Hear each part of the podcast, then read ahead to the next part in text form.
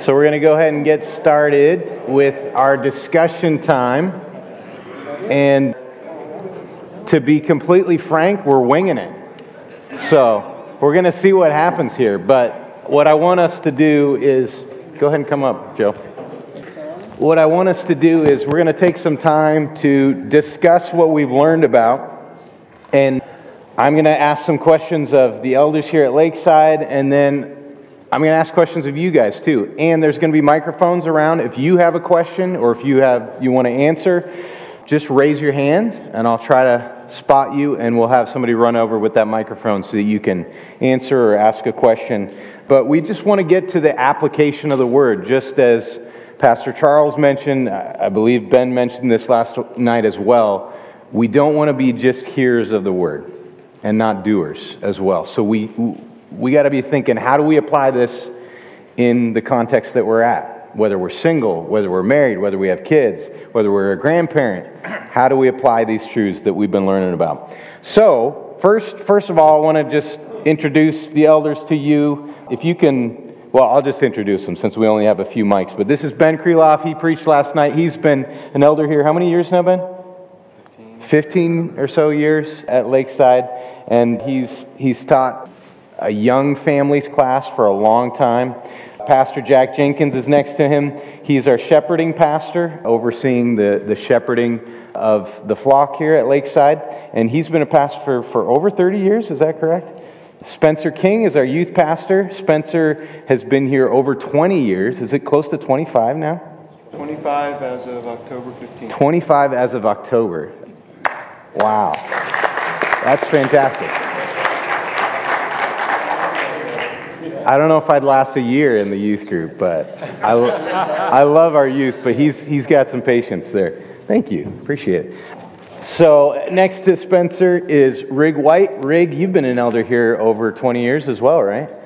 And faithfully serving, teaching, and he's discipling many men. Been a faithful servant here for over 20 years. Joe Trofimuk next to him is the one who cooked all our delicious food.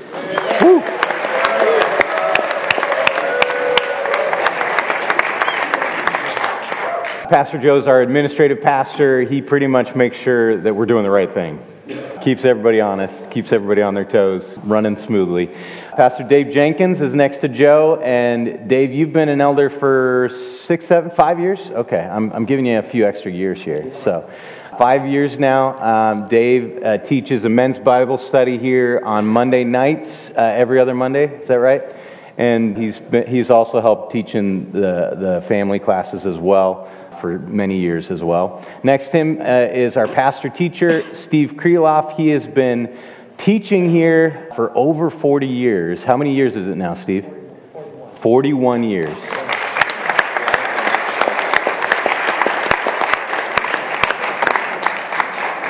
That is a long time in ministry. Just, just say it. I'm older than the hills. Just say it, Joel. I didn't say it. You said it. Uh, next, next to Pastor Steve is Mike Mitchell. Mike, you've been an elder now for just a year, right? Less than a year, just just recently. Uh, but Mike Mitchell has been teaching for many years here at Lakeside, and he he counsels a lot of people. Does biblical counseling here as well. So a lot of wisdom there. Anyway, we, uh, oh, and I forgot, I'm Joel Purcell. I'm the worship pastor here, Lakeside. I've been here 13 years now, so, um, but very grateful to be with you guys. We just want to get into what we've learned. So let's take our minds backwards to yesterday evening, and I want to get into being men who are characterized by love. So I just want to open this up to you, elders. What are some practical ways that we can be men characterized by love? What are some down to earth, practical, how do we do that? Just broad question to start us off. I'll start us. I, I, had a thought last night as I was listening to Ben, who I, I thought did a wonderful job, and I thought one of the ways to to really apply this is you're talking about, especially with a wife, is to listen to her. How often we just want to talk. How often I want to talk because I feel I have something worthwhile to say, uh, which may not be the case. And um, it's so, if we're going to love, we have to really hear what our wives are saying and pay attention and then act on it. So often we can be involved in doing something and give less than our full attention. But I, I, just thought you really can't love unless you are paying attention and know what's going on. This is dwell with your wife in an understanding way. How can I understand her unless I hear her? And sometimes wives will will tell us things and we just don't pick up on it. I remember years ago my wife had we had been in a store and she showed me some jewelry that she was interested in and i thought oh that's very nice. And then valentine's day came around and i bought her something completely different than that and uh, the look on her face was not the look that i wanted to see. And uh, that year she did quite well because i went back to the store got her the jewelry and she still kept the original gift. But i thought all because i really wasn't listening to her, and she said, But I, I told you what I wanted. I told you what I was interested in. And shame on me, I didn't hear. But I think loving, that's just a practical way. You have to listen and really hear what your wife is saying. That's good. One of the things, too, that Ben spoke on last night that was a reminder and a conviction is meeting the needs of your wife and how do you meet those needs if you don't know what those needs are and everything with this takes intentionality. And oftentimes, I think, and I'll put myself in this boat, I, I make assumptions on what my wife's needs are. And really, I need to ask more. And sometimes those needs change over time in different stages of life. And sitting down and saying, you know, how am I doing in this area? Or, or this is what I see your needs are. Or, or what can I be doing better is you know, I ask myself and I ask you guys, when's the last time that you've asked those questions of your wife? But again, it's, it's, it's being intentional. It's taking what the truths of Scripture are and then being very intentional and then going and doing something about it. So that was great, Ben. I appreciated that. Yeah. So I'm going to open it up to you all. What are some ways that you feel like you could be a man characterized by love better? How does that look? Practically in your own life. So raise your hand if you're brave and want to answer. Yeah, back here, Tony, and we'll get you a mic real quick here. I don't need my phone. Well, I, people will hear me anyway. I know. One of the things that uh, Ben said last night that really struck me was that we have to go to school on our wives. We have to study our wives. We have to get a degree in our wives. We have to have an advanced degree in our wives. We have to learn who they are, what they want, and, and it never ends. It's always growing, it's always changing, it's always, yeah. you know, uh, my wife and I just celebrated our 30th anniversary. And, and things, eh, first of all, I'm very surprised we made it 30 years. But anyway, she's, a, she's a saint, she really is. And, um, but it, but it really has, is, is a constant, it, it never ends. I'm, I'm a, a task oriented person. I, done that, time to move on to something else. This is a job that never ends. Yeah. Yeah. Anybody else? Yeah, right here in the middle, we've got somebody. Logan's coming, bringing you a mic right there. Just pass that on down. Thank you, Logan.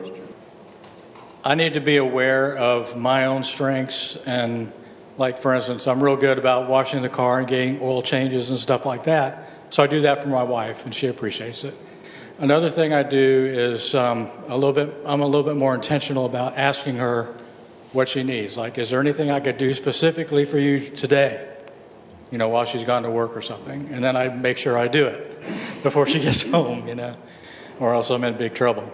Um, but also, you know, to police yourself. You know, make sure that you know anywhere that you touch in the house is clean and your clothes are clean and you know the garage is somewhat you know put together and just the house you know make because she you know she has a lot of stuff on her mind and on her plate anyway but if you can help out in things that you may not necessarily like to do like dishes you know stuff like that really eases her burden you know and it yeah. gets you more engaged into the household yeah. Uh, also to make sure that there's enough supplies on uh, the, in the in the house and things of that nature, just so she doesn't have to worry about stuff.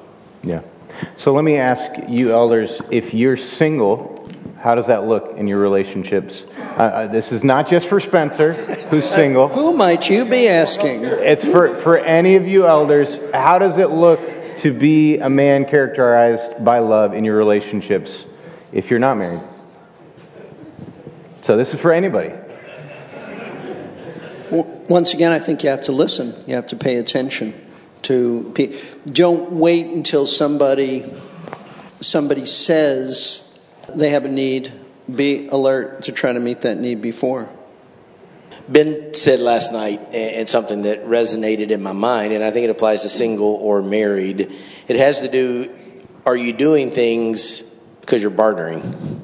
Yeah. Because it's an economic transaction. And so for a single person, I think in your friendships, are you doing what you're doing because, well, I might get an invitation back or I might get something back? And certainly the biblical principles abound of don't do things for those who are doing for you, but it's always checking our own motives. And as Ben was saying, that I can't, the number of times that I've had ulterior motive for being very, very helpful because I wanted to do something and that's not love at all. And that was just a great point, and I think it applies to every human interaction. Why are you doing what you're doing? Is it to get something from them or just to show them the love of Christ in some tangible way? Well, what if you are a child? What if you're a kid, you're still living at home? What are some ways that you can love your siblings and your parents and be young men characterized by love? I think it's just spending time with them more than anything else.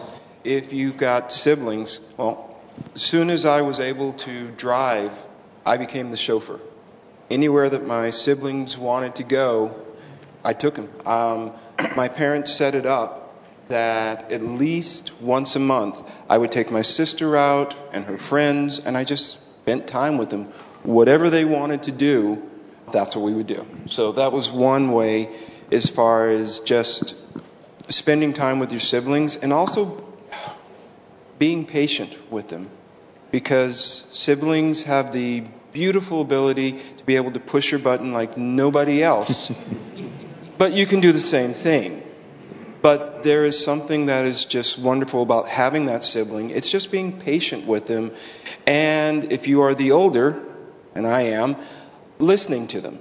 There are many times that my sister has given me advice or my younger brother has, and I just sat and I listened. But I think spending time with them, making that time, and when your friends are around, not making them feel like they are second class citizens or that it's no, let, make them part of what you're doing. Don't, and don't let your friends talk about your siblings. You might be able to, which you shouldn't. But mostly making sure that your siblings feel a part of and sharing that time with them because they want to be with you and they may not say it. A lot of times they want to be like you, they look up to you. So you need to give them that time. Um, so that would be my biggest thing is making sure you give them time. Yeah. Any any kids out here who have, as you heard about being a person characterized by love. What did that make you think of in your relationships with your parents, with your siblings? Are, is there anything that came to mind? Any any uh, things that you want to work on? This is your opportunity to speak. If you're nervous, that's okay. No worries. Yeah, up front here, Shiloh needs a mic. Uh, I would say just being a better listener and not just listening, but actually carrying out what my parents are telling me and not being forgetful like I usually am, and like I know um, quite a few other people are and can be. So I think it's just important to listen to parents more often because, of course, they know better. And while, yeah, always. And um, while you may think that you know better at the moment, 99 times out of 100 you don't. Yeah, that's all there is to that. Yeah. So trusting the Lord as you trust and obey your, your parents. Yeah, that's good. Well, what about grandparents? How do we as grandparents, how are we to be characterized by love as grandparents? Any Any guys here amongst the elders? He's handing me the microphone. I don't know. We probably should ask my grandchildren, or some of them are here.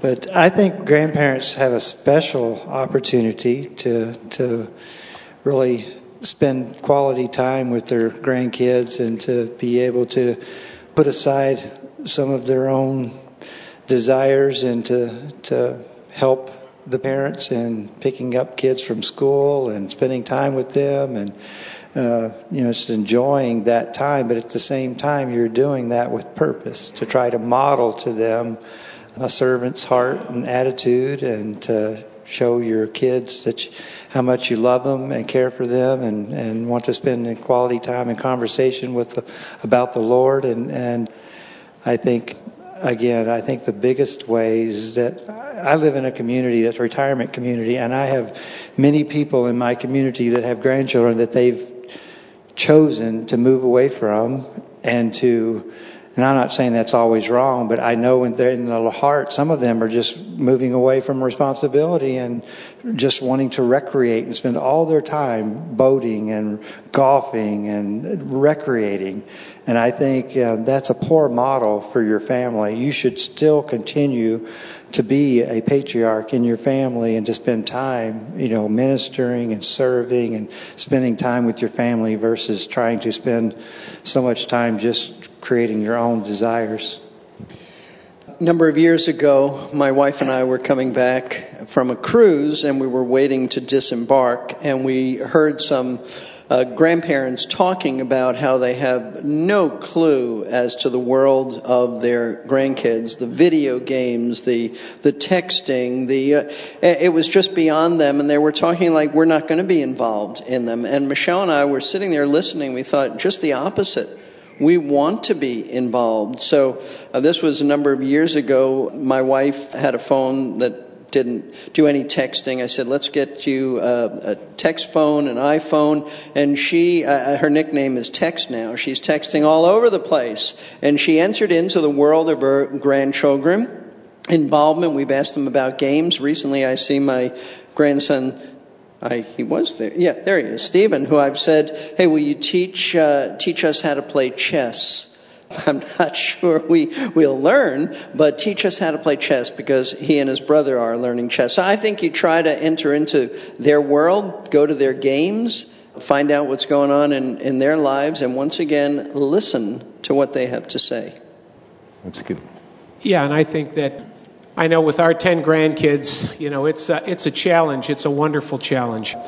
Just giving them a real sense of family and giving them a sense of ownership in our heritage as believers and being able to, again, as was mentioned, model, uh, being able to model what it is to live for Christ. And, you know, as the parents are doing that and as we as grandparents can come alongside of them and reinforce that, I think that goes a long way in their minds. And along with that, also getting involved in their lives, as was said, you know, attending events, taking time with them. You know, oftentimes, you know, younger people, and we often see this in church, can feel like they are detached from adults because, you know, this is an adult thing. And, you know, it's important that we at a young age give our kids, our grandkids, a sense of belonging in the faith that they are an important part of our church family, they're an important part of our nuclear family, and, and they are precious in God's sight. And just being able to, again, have that individual personal time with them as a grandparent has been one of the most, one of the great blessings that my wife and I have had with our, with our grandkids. So it's been great. All right, one of, one of the things that uh, being a grandparent was kind of fun early on. Well, it still is fun, let me not say it that way. But it's something I, I picked up, and I don't know that I did anything super special as a brand new grandparent, but our oldest granddaughter, and watching her grow up and everything, she would had a you know the six billion questions, right? And you were, if you got your own kids, you know what that is. The interesting thing was just spending time and, and hearing the questions and then answering and spending time with her. And just, it might be a question that comes right out and you're busy doing something else, but the question is kind of priority. I had someone at church one time said, I just love watching your interaction with your granddaughter. And I was like, uh, what am I doing? He's, they go, it was, it's enjoyable to hear you respond to her as an, like an adult with a full question that she's giving you and you're giving a full answer and spending the time and taking the time to talk to her and do it not at baby level but with full information and just taking the time to stop and answer. And i mean that's parenting in general right? But that keeps going and it's most awesome to be able to do it with your grandchildren to just stop and answer their questions. They, can they be obnoxious? Yeah but they're they're just the sponge that wants to know everything and you've got the opportunity to impart not only biblical truth but presenting it in such a way that they understand the truth that's there and it's just a beautiful opportunity plus when they get older the questions stop and they start asking where's the keys to the car kind of thing that's coming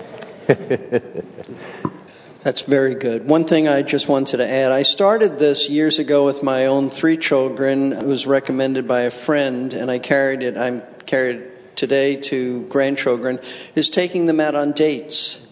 I, I plan to purposefully plan to take each grandchild out on a date. It's just one on one, wherever they want to eat within reason. And uh, if they say Bern's Steakhouse, that's not within reason. So we go out and there's no agenda, it's just spending time with them. Because if you don't do that, you're not going to get to, to know them. So it's, um, it's, been, it's been very good. It's, been, it's challenging with a busy schedule, but um, people are most important, and especially your grandchildren. So.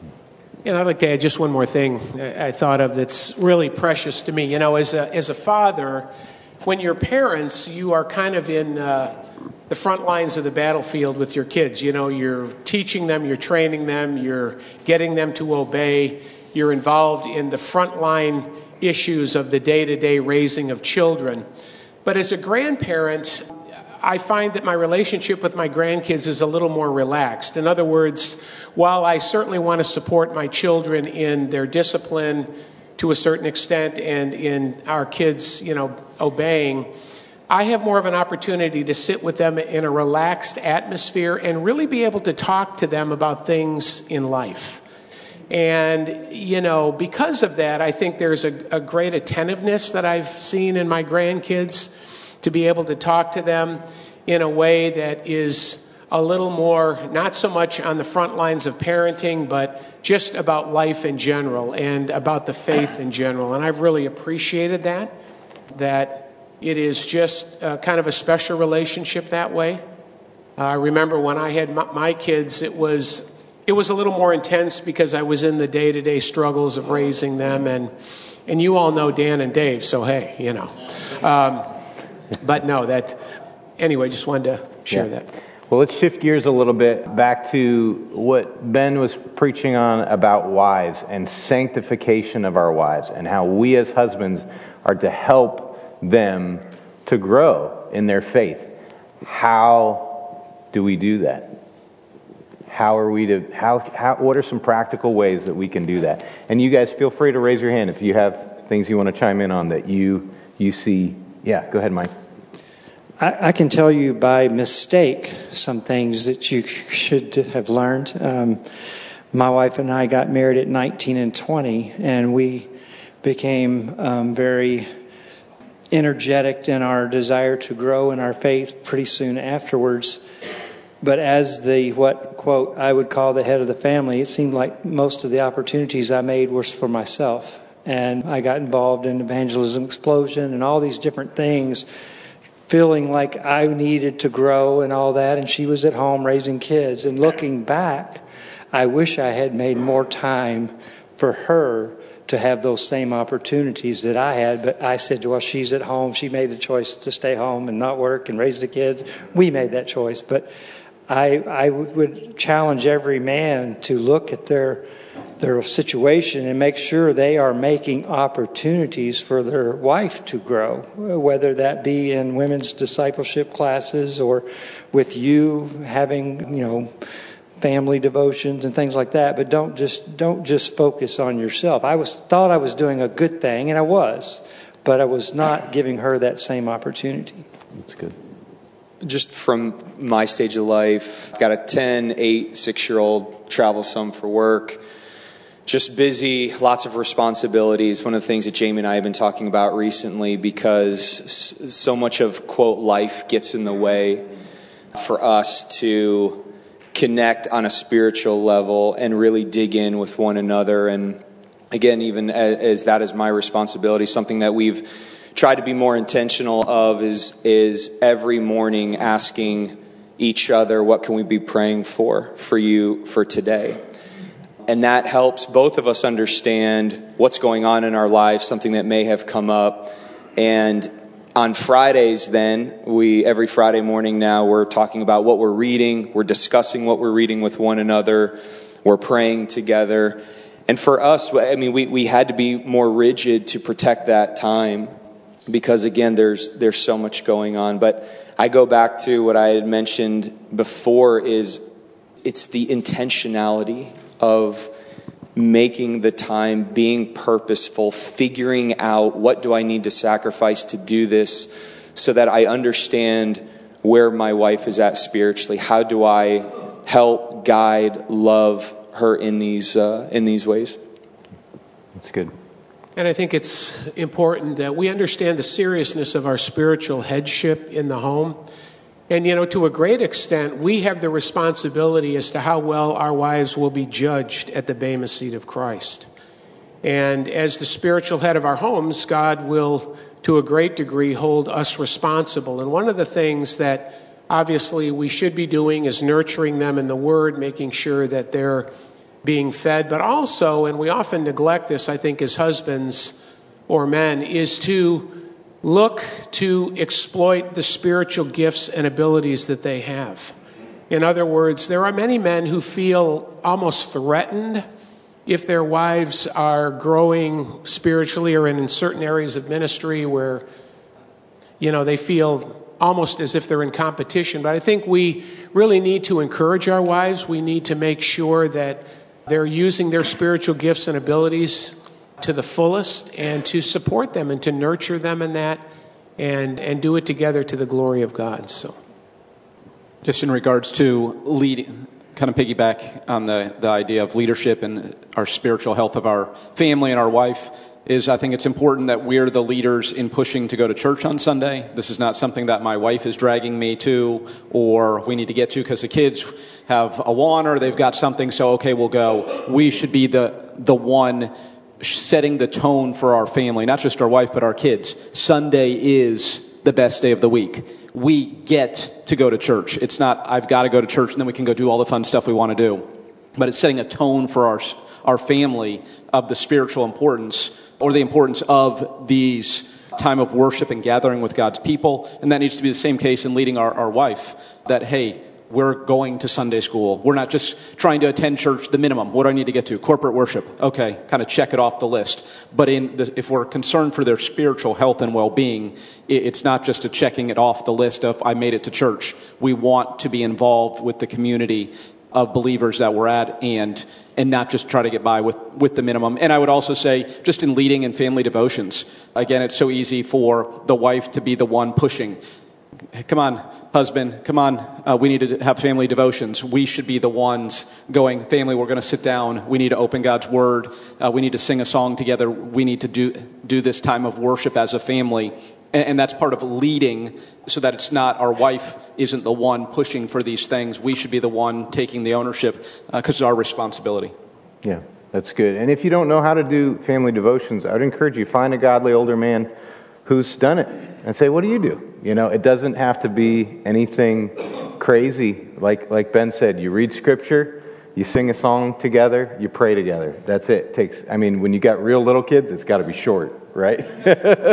Because they're they're they're not going to hold their attention very long. But keep it short and simple. And yeah, we've got a a question or comment here in the back. If we can bring the uh, for for Jason, thank you, Logan. Yes, uh, I was just um, going to comment on something that you said last night, Ben. Um, it's uh, become an expert in your wife and pay attention to her comments and needs. This is more in kind of a question just on how to handle specific situations.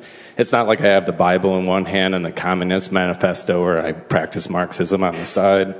A lot of it is when it comes down to making decisions as the head of the household and my wife has like great ideas and wants to move forward with our ideas, but in the long term it could potentially be a poor choice.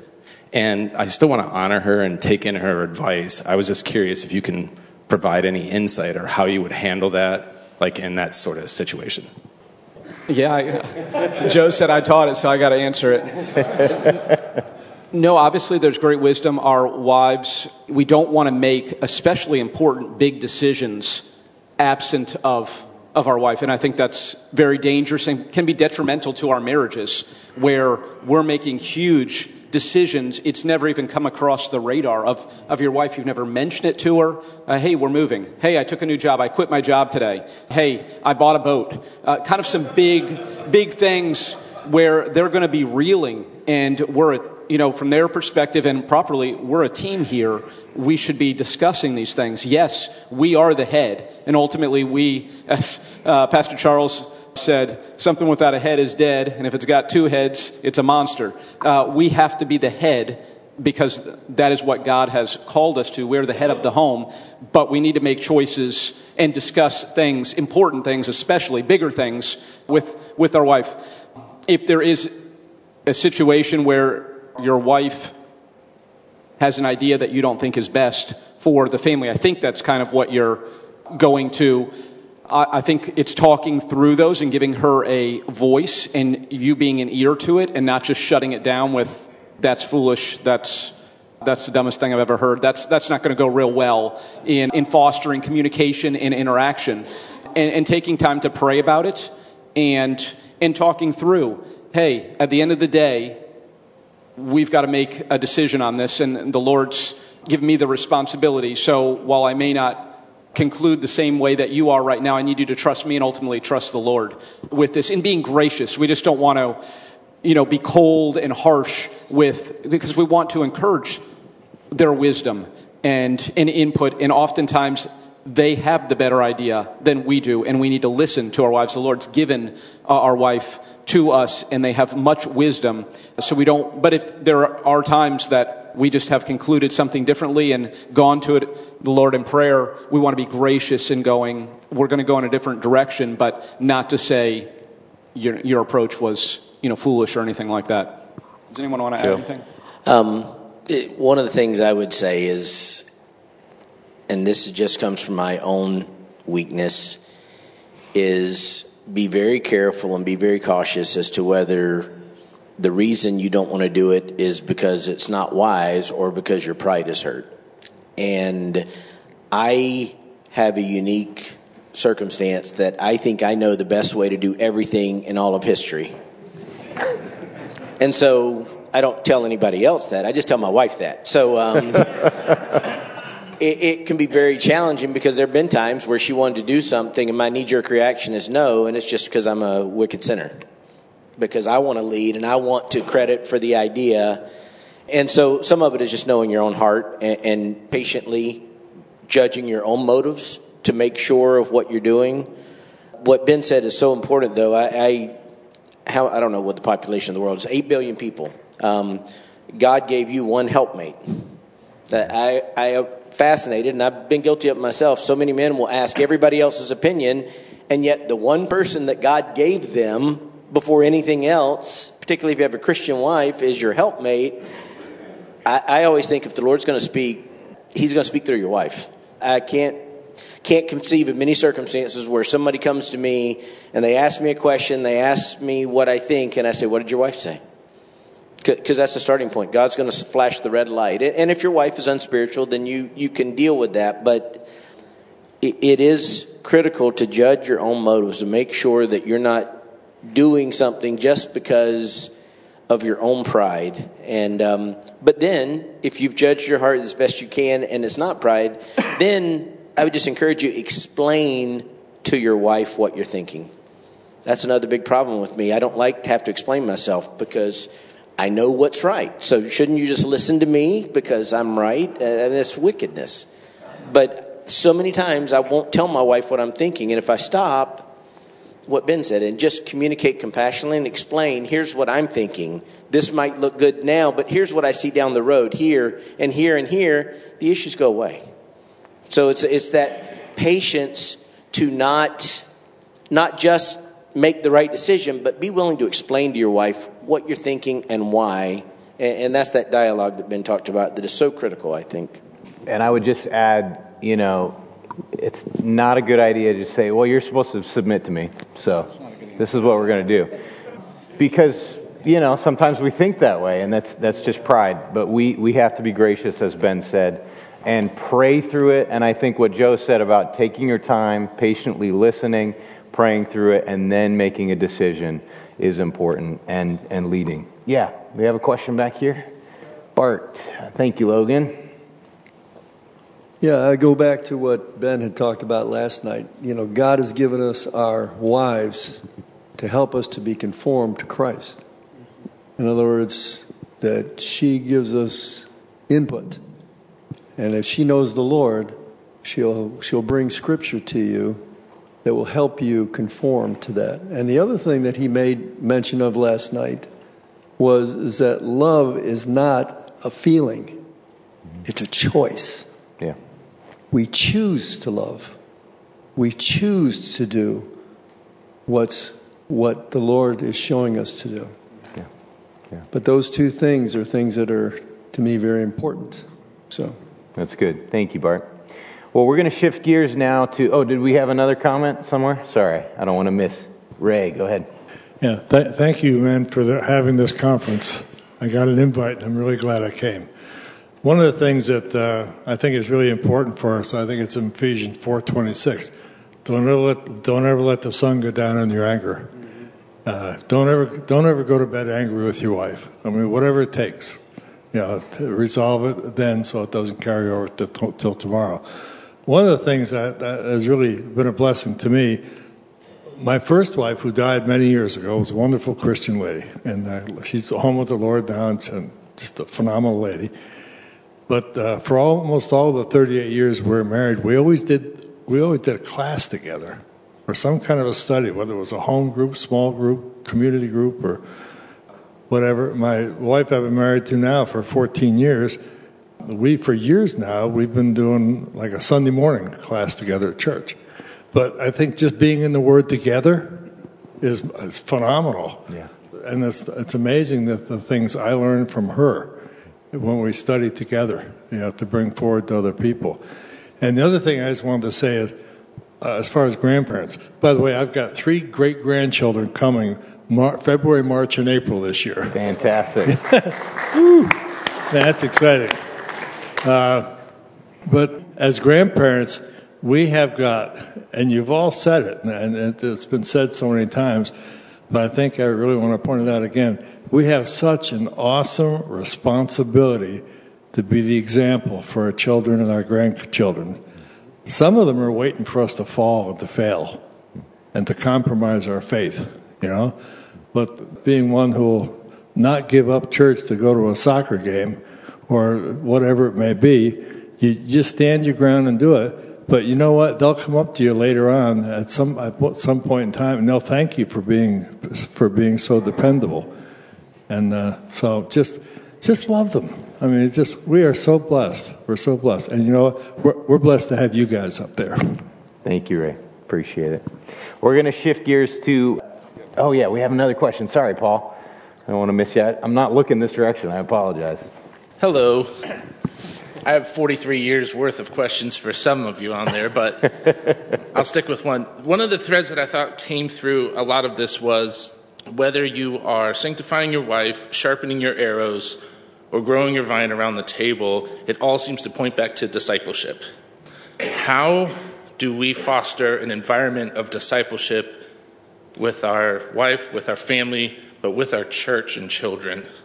How do we do that so that becomes our default? Because it doesn't seem to be a default with so many men. Maybe, maybe I can address that first. I think, Paul, that discipleship is your life. It's, it's not a set time. I know for Michelle and I, it, we could very easily be talking about something over here, and then all of a sudden the Lord is brought in to that situation. I, I think it comes back to your own walk with the Lord so that it's very natural to talk about the things of God. You have to be able to see life through the lens of Scripture, and then I think that just overflows in every in every area of life rather than dividing life. Now, this is the time of discipleship. This is the time of, of study, which is not, certainly not wrong, but I think it's more of a lifestyle. You, you look at the ministry of Christ, he'd be ministering and talking with his men, and all of a sudden there's a parable about a truth, and there's a, a story that brings to light a heavenly truth, an earthly story that speaks of a heavenly truth. I think discipleship and sanctification for our wives is just really a, a, lifestyle, but it's the overflow of your own time in the Word and time in fellowship and prayer with with the Lord. I, I know a lot of times when Michelle and I will share, and it's not just one way, she's sharing with me things that we've been reading. Things we'll send a, a text message to each other about here's a verse that's meaningful if she's reading a book, she'll share something with me. She just brought a chapter from a Tim Challies book to me, said, I think this will be an encouragement, and I might talk to her about something I've read. And so I, I think it, it's a lifestyle. Well, let me jump on top of that. This is dead. Something that I can jump on that with the idea of lifestyle. It's something Spence and I experienced under the ministry of another pastor we were both working under. And I think one of the biggest things in it, and we, we tend to forget, but we were like, well, how do you disciple? And he just was getting his own kids. And even watching him with the students that we worked with, you can do this in your home, you can do it as a lifestyle because you have, say, those that you're discipling or what are your kids, your wife, everywhere you go, you're going to have opportunities to live out the biblical truth. You take them to the grocery store, there's going to be opportunities there to live out the biblical truth. There might be a situation that comes up, and they're going to be looking at you going, How are you going to answer and apply what's going on? Is it a biblical response, or are you going to write straight to the world? They're going to be watching. Everybody's going to be watching. And like Steve said, it is a lifestyle. Are you living out a biblical life 24 7 no matter who's with you and where you're at? Because life is going to present the situation to you. It's going to be, present maybe a, maybe a battle or something. So what's your response? Someone might come at you in the grocery I've never had this, but might come at you in the grocery store and just attack you. What's your response? Because everybody around you is going to be looking to see what your response is. And I think that's kind of what we learn a little bit from Job because he goes through that disaster after disaster after disaster. What do you and I automatically continue to think right after that? We want to go, now what's he going to do? What's his response? And we're going to see that biblical response when you, when you see what Job's response truly is. So when you're discipling somebody, you're discipling them with you as you're walking through life, living out the biblical text in reality. Does that make sense? Yeah. That makes sense, Spencer? we went through it, so. Mike Troll, you ha- or did you have an answer, Yeah. Spencer? You wanted I'm an just answer? gonna- Since you said fostering, and I think Steve said it as well, you're not going to disciple someone well if you're not walking with the Lord yourself. He has to be primary. You've got to be in the Word because Paul says in Corinthians, I think it's 11.1, imitate me as I uh, follow Christ. That's discipleship. It's do nothing alone, but you can't do that if you're not in the Word yourself, if you're not talking to God every chance you get, praying unceasingly, which is just living your life continually in the presence of the Lord every opportunity that you get, so that you're already in that mindset. So then, when the Lord brings someone along that you get to walk through um, through life with, whether it's your wife, your son, your daughter, friend, whoever it may be, you're already pre-programmed. Your default setting is I can't help it. Talk with me long enough, I'm going to talk about God. I'm going to live Him out in everything that I say and everything that I do. So, to foster it, first and foremost, You've got to have that relationship with the Lord. It needs to be vibrant. It needs to be growing. You need to be seeking Him under every opportunity that you get. It's investing in what is eternal, what's worth it, not the movie or the music or whatever.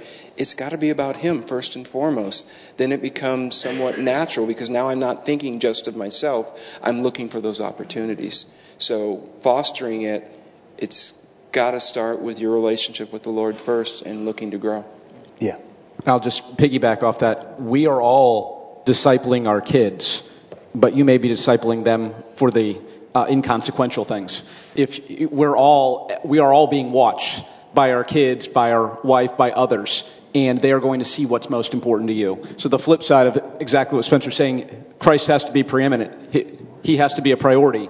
If he's not, your kids are going to see what the priority is in your life, and you're training them that the Bucs are number one in your life, or, the, or, your sports thing, or your hobby, or money, or your career, or all these things. That's what's most important in life. That's what we are to pursue. Even if you're not verbalizing that, that is what you are living out, and your kids are going to see that example. So it's critical in going hand in hand with what Spencer just said. We need to be men of the word because you are training your kids whether you are walking in a godly way or not, your kids are watching you. And I want to just encourage you if, if you are failing in this area, as we all do, make sure to repent before the Lord, but also ask forgiveness of your wife and your kids because that is showing them, I don't want to be a hypocrite because they can see right through that. And, and what an example to them of how we should repent. And then make it a priority of uh, repentance means not just, oh, I'm sorry, but actually following Christ in that. Make it a priority of setting a plan. Hey, here's how I want to do better in this. We're going to have family devotions. Here's, here's how, you know, uh, uh, with your wife, we need to talk about the Lord more. We need to pray together each night or each morning, as Dave was mentioning, um, those types of things. But, but be honest with your family and ask for forgiveness if you need to. Joe, did you have something? I was just going to I echo everything these men saying. What I'm saying is not different than them. It's just an, an illustration of it. Take advantage of the hard things that come your family's way, that come your way. Every one of us wants life to be easy, but unless you're a brand new Christian, if you've lived a week as a Christian, you understand it's not easy. And then if you get age you see more and more the effects of sin, not just on yourself, but just the world's broken. Our bodies are broken. And some of the greatest opportunities that you have to show people what your priorities are are when tragedy strikes you. It's not the good, not always the good times, but even tr- terrible circumstances provide great opportunities. I and I say this, I think back to my wife. She went through breast cancer and she was young. And one of the first things that she and I talked about as we were praying is we, we, I'm sorry. Good. I've never done that before. Um, I, I, actually I do that a lot. Uh, uh, so, but what we were praying and we were thanking the Lord because we didn't know. The, the diagnosis was not good initially. There were some complications that were not good. It, there were things that made it not look positive. But we said, you know, the Lord's giving us an opportunity to show our kids that we believe what we say we believe. Mm-hmm. Yeah. But all of you have those opportunities. You just, at times, have to grab it that, that's the greatest opportunity we've had as parents to show our kids that we're not playing. Yeah. That this isn't just a paycheck. We, we really believe this, and to do it when everything is bad is a privilege. So, every one of you, if you're married, you know your life's going to be hard. There's going to be illnesses, there's going to be family tragedies. You're, you're you might wind up one day with no money in the bank. I've been there. You, you might wind up one day with physical ailments or family death.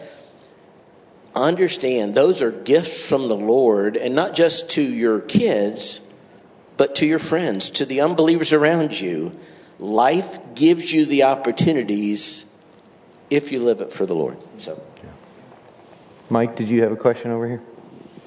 We got a, a mic, a microphone for Mike up front here. Thanks, Logan. You're getting your workout in here today, Logan. Appreciate it. Right here. So I'm asking for my son, Jesse. Two part question. Why did God make men stronger than women, and why did God appoint the man as the uh, primary provider for the family? Good questions. So, you, you stumped him, Jesse. You stumped us. Steve? Because somebody had to do it. I, I, I, don't, I don't know that we have all the answers. I've waited for the great minds here to respond. And uh, um, I think because, as Pastor Charles said, there had to be a head, and our wives keep us humble. So, can I say? I don't know. I don't know the exact answer. It's a great question. But you know what? God always does what's right. And um, He, in His plan, this is His design. And when we're in submission to Christ, our wives want to follow us, and husbands want to lead them.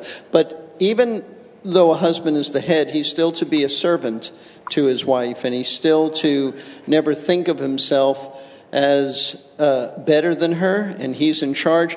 One of the first, as a young pastor, one of the first marriage counseling crises that I had to deal with is a husband and wife who came to see me. The first thing out of his mouth was, Pastor, you have to tell my wife to submit to me.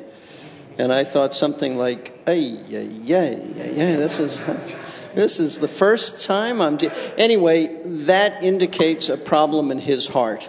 Instead of seeing himself as a uh, true leader who loves his wife and serves her, he saw himself as a dictator. So, leadership is not dictatorship. Leadership is still coming under our wives and serving them in a, in a loving fashion. But when you're submitted to Christ, it's, it's not. Um, not something that you're forced to do, you, you want to do. So I don't know that I have a better answer than that. Uh, Great question. I'll just add in I think it points us back to the gospel, does it not? As Christ is the head, he yes. made made the man and we are to be the picture of Christ in the marriage relationship as the church submits and loves her head, Christ. So we are our marriage in one being made stronger in a different role, it does point us to, to the gospel uh, picture that we, we see. So it's, it's also pointing us to the, to the gospel, I think.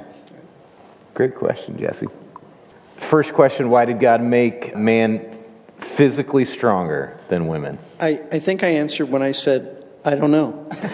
Protect. Some women are stronger than their husbands, I'll say that. I think generally speaking, you know, it's it, we are to be the protector and the provider, and so we need that strength uh, right. that God supplies, think, and yeah. um, and even if our wives are stronger than us, He provides us all we need to to love and to lead and to protect and provide for her.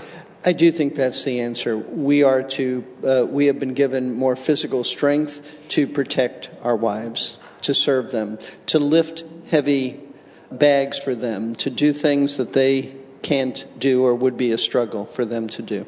Yeah. And I think that's why it's important as you get older to try to stay in shape, to continue to do that. Right, Mike? Okay. I'm not sure what you meant. All right, uh, shifting gears to uh, Psalm 127. So we're talking about work here. How do we, how are we to approach work if it all depends on the Lord, if work depends on the Lord, the success of work is dependent on God. Men, any other comments? Yeah. I just agree with HB. yeah, do we have somebody back here? Yeah, Scott. All I was going to say is if we do all things as unto the Lord, there you have it. Right. Right, having a mindset of focusing on doing everything as unto the Lord. Yeah, go ahead, Mike. Well, Jack is going to be 70 tomorrow, a couple days, so maybe he should talk about that. But I think um, one of the things I'd like to say about work is that I have met people, and maybe at one point in time was that person who I don't want to say despised, but looked down upon people who did not work hard. And everything is a gift from the Lord. You know, we, we can become prideful because we might have gotten ahead in life by our hard work and we want to credit that with ourselves. We may have gotten ahead in life because we got all these college degrees and got great jobs. But who gave you health? Who gave you the mind? Everything depends on God. Even our successes, where we think we participated, and we did, but even that participation was at His, you know, beckoning. We could not have done it without Him. So everyone needs to not sit in judgment of each other, but we should. I mean, yes, we can look at someone and say, you know, if you don't work, you don't eat. That's scriptural. But we also have to be compassionate because that person may not had the same upbringing, the same um, home life, the same the circumstances that you did, and in everything we have to guard ourselves from being prideful because it all every good and perfect gift comes down from the Father above. Yeah. One of the things that I was thinking about through this as uh, Pastor Charles was talking is taking those career and work details to the Lord. So often I'm just trying to do this in my own strength. And I'm thinking about praying for quote unquote bigger things, you know, health or my children or family or salvation. And I'm not speaking to the Lord about the things that I'm struggling with from an anxiety standpoint in my day to day job. And then I wonder why my attitude is poor and I'm fearful and I haven't spoken to my Heavenly Father about it. And I loved how Pastor Charles ended with just great is his faithfulness and reminding myself that God is faithful. Here I've got blessing right in front of me for today. I've got, as he said, bread on my table, and I'm thinking about tomorrow. And I'm not even thankful for what he's given me right in front of me. I, am anxious about what's going to happen tomorrow. And I, one thing that I'm continuing to learn is being married is, is talking with my wife through these things as well and asking her to pray for me and, and the, the, the, that anxiety uh, that often comes up w- with work and just the, the comfort that conversation in marriage brings as we pray together about things. And then even outside of my wife we've we've got a family text that we we text frequently about things that we would like prayer for. But going to the Lord and speaking honestly and openly about things that are going on, especially with the anxiety of work, but then not forgetting to be thankful for the blessings that He has given you. I think those are two just very critical things that Pastor Charles brought out, very convicting and something that I know I want to continue to meditate on. And I think, you know, when it comes to work, and I think it was mentioned uh, by Pastor Charles, is that in one form or another. That there, for the Christian, there really is no difference between the secular and the sacred. I mean, when we leave our homes to go to work in the morning, we're ambassadors for Christ. Amen? Amen. And, you know, uh, this was driven home to me years ago, and the importance of really understanding that even in the workplace, no matter what we do or where we're at, that we represent Christ. And I remember years ago, when I was in construction and I was working in this uh, home and I was behind and things on the job weren't going well and I was frustrated and I thought, man, I'm losing money on this. And in the midst of my frustration, the wife came up to me and she said, So you're a Christian, aren't you? And I'm like, Oh, no. You know, I mean, this, I, am ashamed to say this. And I said, Yeah, yeah, I am. And she said, Well, what, um, what what do you believe? You know, like, what are you, what are you all about? And I'm thinking, oh, no. You know, because I'm thinking, I need to work And yet the Lord is saying, You have an opportunity to share the gospel here. And to my discredit, you know, I was struggling with that, but I thought, well, Lord, how selfish. What, what is the priority here? So I put the tools down and I sat with this woman for about an hour and I just shared the gospel with her. And so I left that day. I was really behind, but I was never more satisfied. And here again, you know, I realized that, you know, we go to work, we represent Christ no matter what we're doing or where we're at. And we need to look for those opportunities. We should cherish those opportunities, work hard. Work, as was mentioned, is a great blessing. And praise the Lord that we have the ability to work, but remember that everything you do is to the glory of God. So. Can I just remind you guys of what he said? He said, Your work life depends on God. And vain is used three times. They're all empty and worthless. Here's the key point only God can bring true success. So put together your work life depends on God, but only God can bring, bring true success. He's got to be front and center in everything and especially at work. Mm-hmm. Because, like Jack, it might be an opportunity that someone comes up and they might go, You're a Christian? Mm-hmm. Well, that kind of tanks the deal. So, work is, is what we've been created for. And back to Mike's son's we've got to work, okay? And it's after the fall that it becomes difficult, painful, and hard. So, yeah, if we can, if I can remember that, I think I might grow a lot more this year, right? That's good. All right, here's a question about work and family. How uh, Pastor Charles talked about how they should be intertwined. So, how do you balance that? Because I think that's a struggle. I know, at least for me, sometimes. How do you balance work life and family life and make sure that you have your priorities right? Well, I know in ministry, it's, you know, we all have good intentions. I mean, most guys that go to work really want to do what's right. They want to provide for their families, they want to do what they have to do, and sometimes that necessitates working long hours or working at times when, you know, you may rather be doing something else. And I know that um, my wife has been very good at this because I can get wrapped up in ministry, and because she is so supportive of me and because she cares about the ministry, oftentimes I can neglect her, not on purpose, but just because of the busyness of life. And she'll come up and say to me something like this Well, I haven't seen much of you lately. And that's my cue that I need to back off. But I really think we need to really be purposeful and intentional in being disciplined with how we divide our time.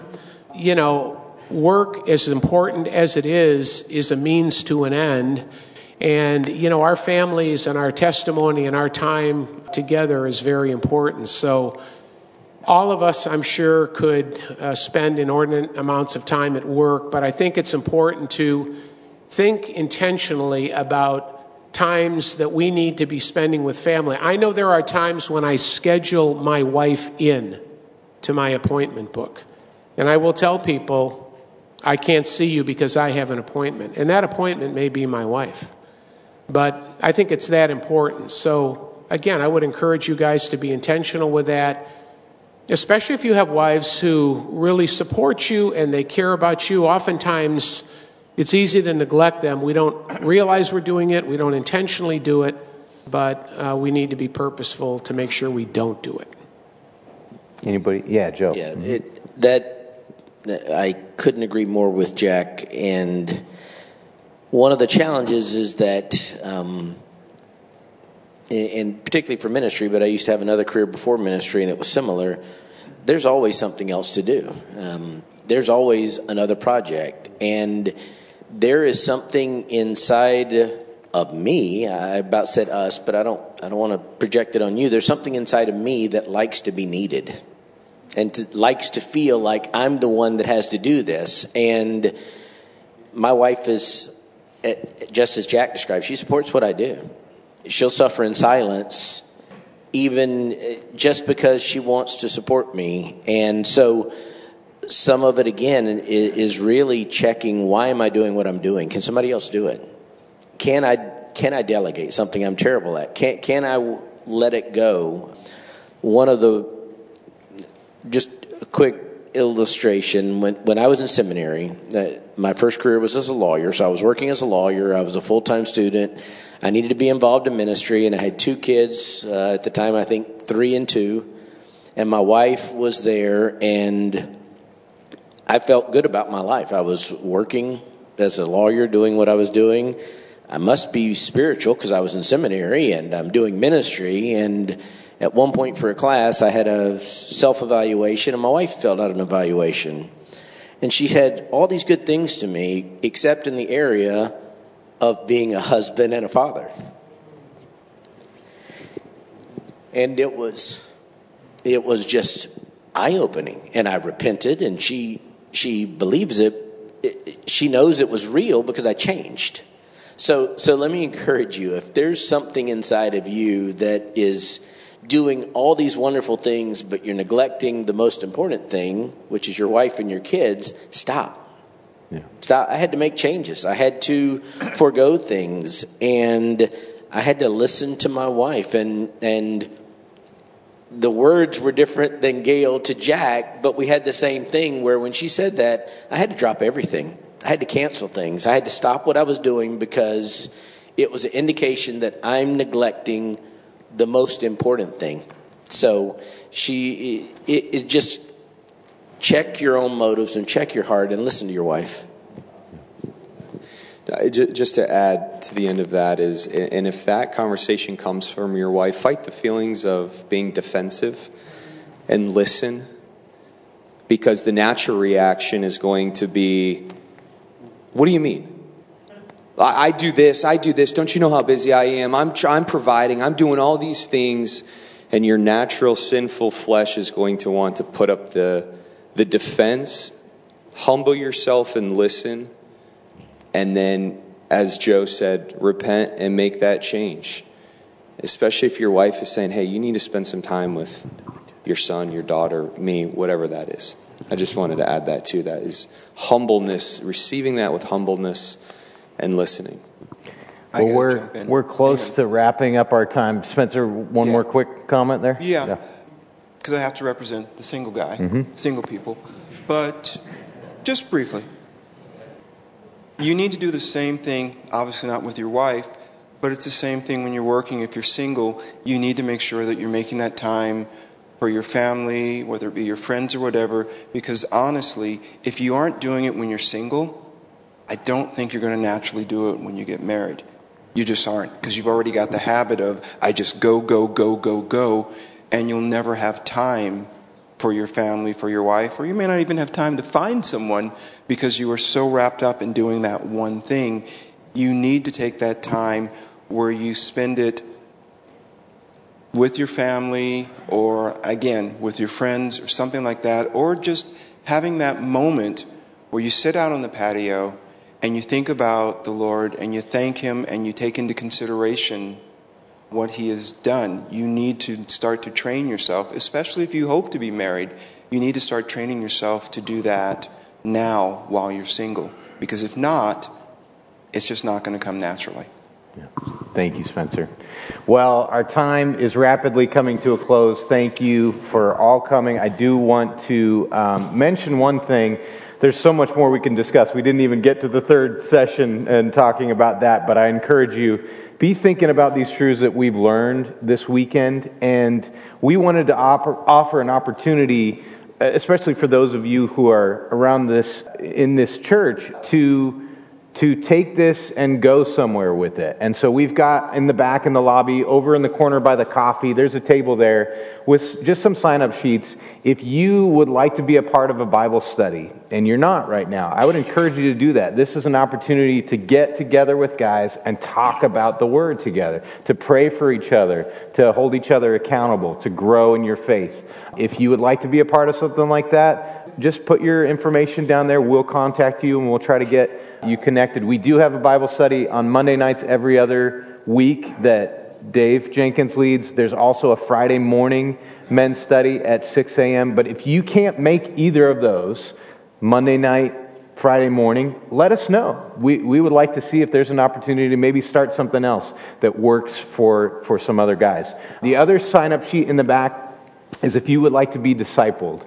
This is so important for us to be learning from spiritually mature men and growing in our faith, and we need others to encourage us and to, to teach us and to lead us. And so, if you'd like to be discipled, there's a sheet you can sign up there. If you would like to disciple others, you can check, hey, I'd like to, to disciple others as well. We, we should be looking for opportunities to do that as well. So, those, those are in the back. I would encourage you to do that. Let's just go ahead and close our time in prayer. Let's close our time. Lord God, we thank you so much for this weekend. We thank you for what we've learned. The conviction of the Holy Spirit, I pray that we would take what we've learned and truly repent, that we would start living out these truths that we haven't been living out. And Lord, if we have been trying, Lord, help us to grow in them. Thank you for the fellowship that we've had, for the relationships that we have built. And I pray that we would continue to do that, that we would seek opportunities for discipleship and discipling others, that we, we would seek opportunities to be in the Word with other men and be accountable to other men. And Lord, help us as single men, as husbands, as fathers, as grandfathers. Help us to follow you and point others towards you in our walk. We pray this in Jesus' name. Amen.